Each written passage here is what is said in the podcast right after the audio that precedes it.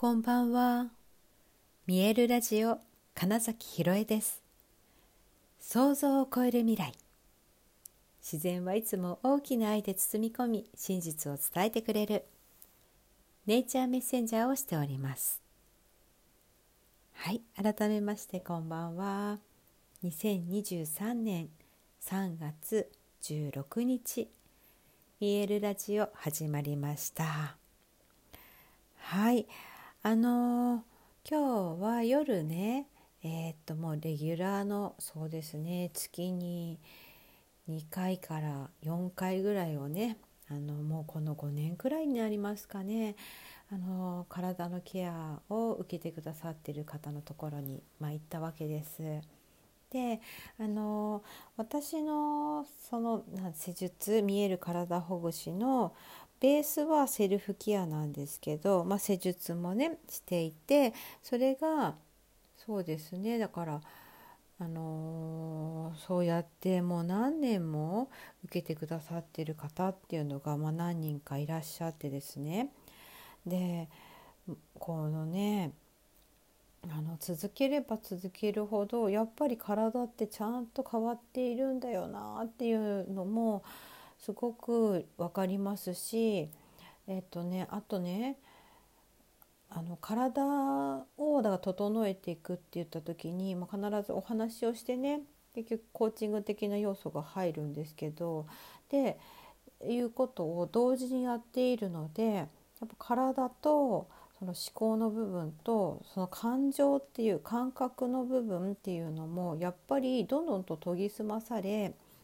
えー、っと今日のねそうそう何を話したかったかというとその今日の方のねご自身で自分がそうもう何年見てもらってましたっけっておっしゃるので多分5年近くなると思いますよとか言って「いやそうですよね」とかって言っててあの頃に比べたら随分変わりましたよねってご自身がおっしゃってたんです。で本当にそうですよねって言ってたらあのそれのおかげかはわからないんですが私小さい頃左利きだったんですよ。幼稚園までとかって言ってて「はい」って言って、まあ、何のお話かなとかっていうね気持ちでそのまま「はいええー、そうですか」とかって言って、まあ、聞いてるわけですよ。体ほぐしをしながら。でそしたらこの前急に左手が使えたんです「えええって。あの幼稚園の時にあのその全体でね左手のこう矯正するっていう、まあ、そういう教育方針の幼稚園で右利きに直されたと。でまあその時はね練習して右利きになってそこからずっとつまり右利きでいたんだけどこの前仕事で何気なく左手使ってたんですみたいな。でしかもすごい自分の中で無意識に当たり前に右でやってた作業そのままなんか続きを左手でやっていてそしたら他の人に「え何々さん左利きも使えてあの両利きってすごくいいですね」ってなんか急に言われて「え私今左手使ってた」って なったらしいんですよ。いやこの報告っていやかなり、うん、なんかデータにしたら面白いなと思ったんですね。というのも小さい頃にそうやって本当はま左利きの自分っていうのが馴染みがあるというか本来の自分なわけですよね。自分が使いやすいなと思って左手を使い続けている使っているのが当たり前だったのが、まあ、無理やり違うものにされたわけですよ。でその自分だからちょっと本当の自分、うん、っていうのとは違う状態で、まあ、ずっと生きてきたんだけど体を整えてそのマインドセットしてで思考の使い方を変えてってってしたらなんかふと本当の自分が出てきたって感じっていうことだったんですつまりそれって。でそれをだからご自身がそういうふうに理解してるっていうのもすごいなって思いましたしあまりにもナチュラルに使えてたから自分では気づかなかったっていうのも、まあ、また面白いしでも実際使えるんですよって言って。だから、まあ、今度はえっと、ちょっと意識して左の方ももうちょっと他のこともできるように練習しようかなっておっしゃってたんですね。でそしたらもっと実は自分はその感覚っていうものあんまりその自分の体のことを感じるとか苦手とかいまいちわからないって思ってたけど体のことがだいぶ分かってきたと思ったら左利きの自分を思い出ししかも左利きの方っていうのは、まあ、左側の体はほら右脳がっていう右脳が司ってるっていうじゃないですか。だからねだから だからですよそのだから今まで自分は左脳思考の部分をなんか大事にしてきてなるべく感じないようにみたいな。でその感じたことを誰かに伝えるっていうことがとても苦手って思ってる方だったんです。で絶対そんなことないはずです感じてはいるはずなんですよっていうののいろいろなものがこう順番にクリアしてってっていう時に本来の自分が左利きだったっていうことを思い出し左利きをの、ま、左手を使っていくことによって今度はより右脳が活性化されるっていうことでつまり実はほらね感覚感じることの方がむしろ得意だったのかもしれない本来はっていうところに行く可能性があるってことなんですね。はい、これだからとてもねあのあの継続してしかもこれだけ長い年月かつあのその少なくとも月に12回っていうのでお会いできてるからこそ、うん、明確になんかその変化というものをちゃんと感じられているし、えー、確実に変わっているし自分の何でしょうねうんその望む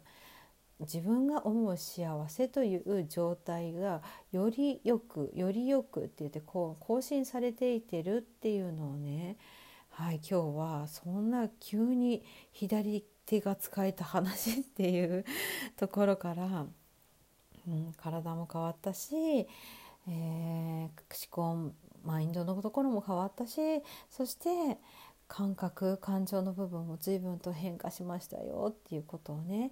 伝えてくださったのが本当になんか嬉しいしそのご本人がそうやって、えっと、日々何て言うんでしょうね自分の体の声を聞こうという意識を持って取り組んできたからこそあなんかそういったギフトとしての瞬間が来たんじゃないかなって思ったりもしました。うん、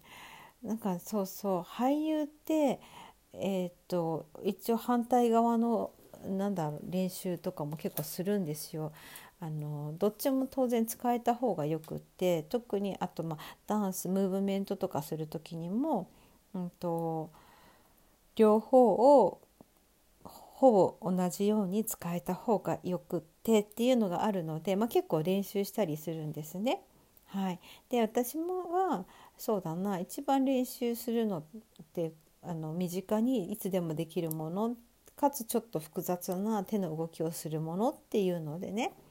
歯磨きです。歯ブラシ歯磨き自体を、えーと、必ずだから毎日やることでって言った時にあとねそうそうそうあとこれポイントなんだけどえっ、ー、と日本だと特に右利きの人がの方がやっぱ割合は多いわけですよねだからさまざまな道具が右利き用に作られているわけじゃないですか例えばハサミの刃の向きとかね。で言った時にだもしかしたらその幼稚園の、えーと、教育方針というのは、えー、できる限り、えーと負担がここから先に何か道具を使うという時に本人の負担がないように今まだそこまで、えー、確固たる、えー、体ができるという前にそれを伝えてだから直しちゃった方が右利きにした方が、えー、世の中をこれからは過ごすのにはいいよねっていう意味合いだったかもしれないんですけどそうだからあのね右利き用のものの方が多いわけです道具。って言った時に実は歯ブラシって別にどっち全くなんだ左右対称だったりするじゃないですか。だからどっちの手でも同じことができるわけですね。ということであの結構その左利き違うな左手も使えるように私も右利きだからねっていう意味でね左手も使えるようにという練習で、えー、一番毎日必ずやるものだし道具が両利き用になっているという歯ブラシという歯磨きの時間っていうのに、まあ、よくねそう左手の練習っていうのをしていて、まあ、今歯磨きは全然どっちの手でもできるんですけど。でやっぱねどっちもできていると、うん、脳のバラン脳の使い方のバランスっていうのはやっぱり良くなるなって実際思うんですね。うん、でそれをねほらご自身でそのそういうことですかねみたいな風に なんか気づかれたことをシェアしていただけたっていうのは本当に私にとっての大きなギフトだなって思いましたしそのお伝えしているその三位一体というかね3つが整えばつながり直せばより魂が喜ぶ自分で生きていられるっていうことも本当にご理解くださっているんだなっていうのが、うん、嬉しかったので今日はちょっとねそんなお話をしてみました。はいということで本日もご視聴くださりありがとうございました。2023年3月16日見えるラジオ金崎ひろえでした。おやすみなさい。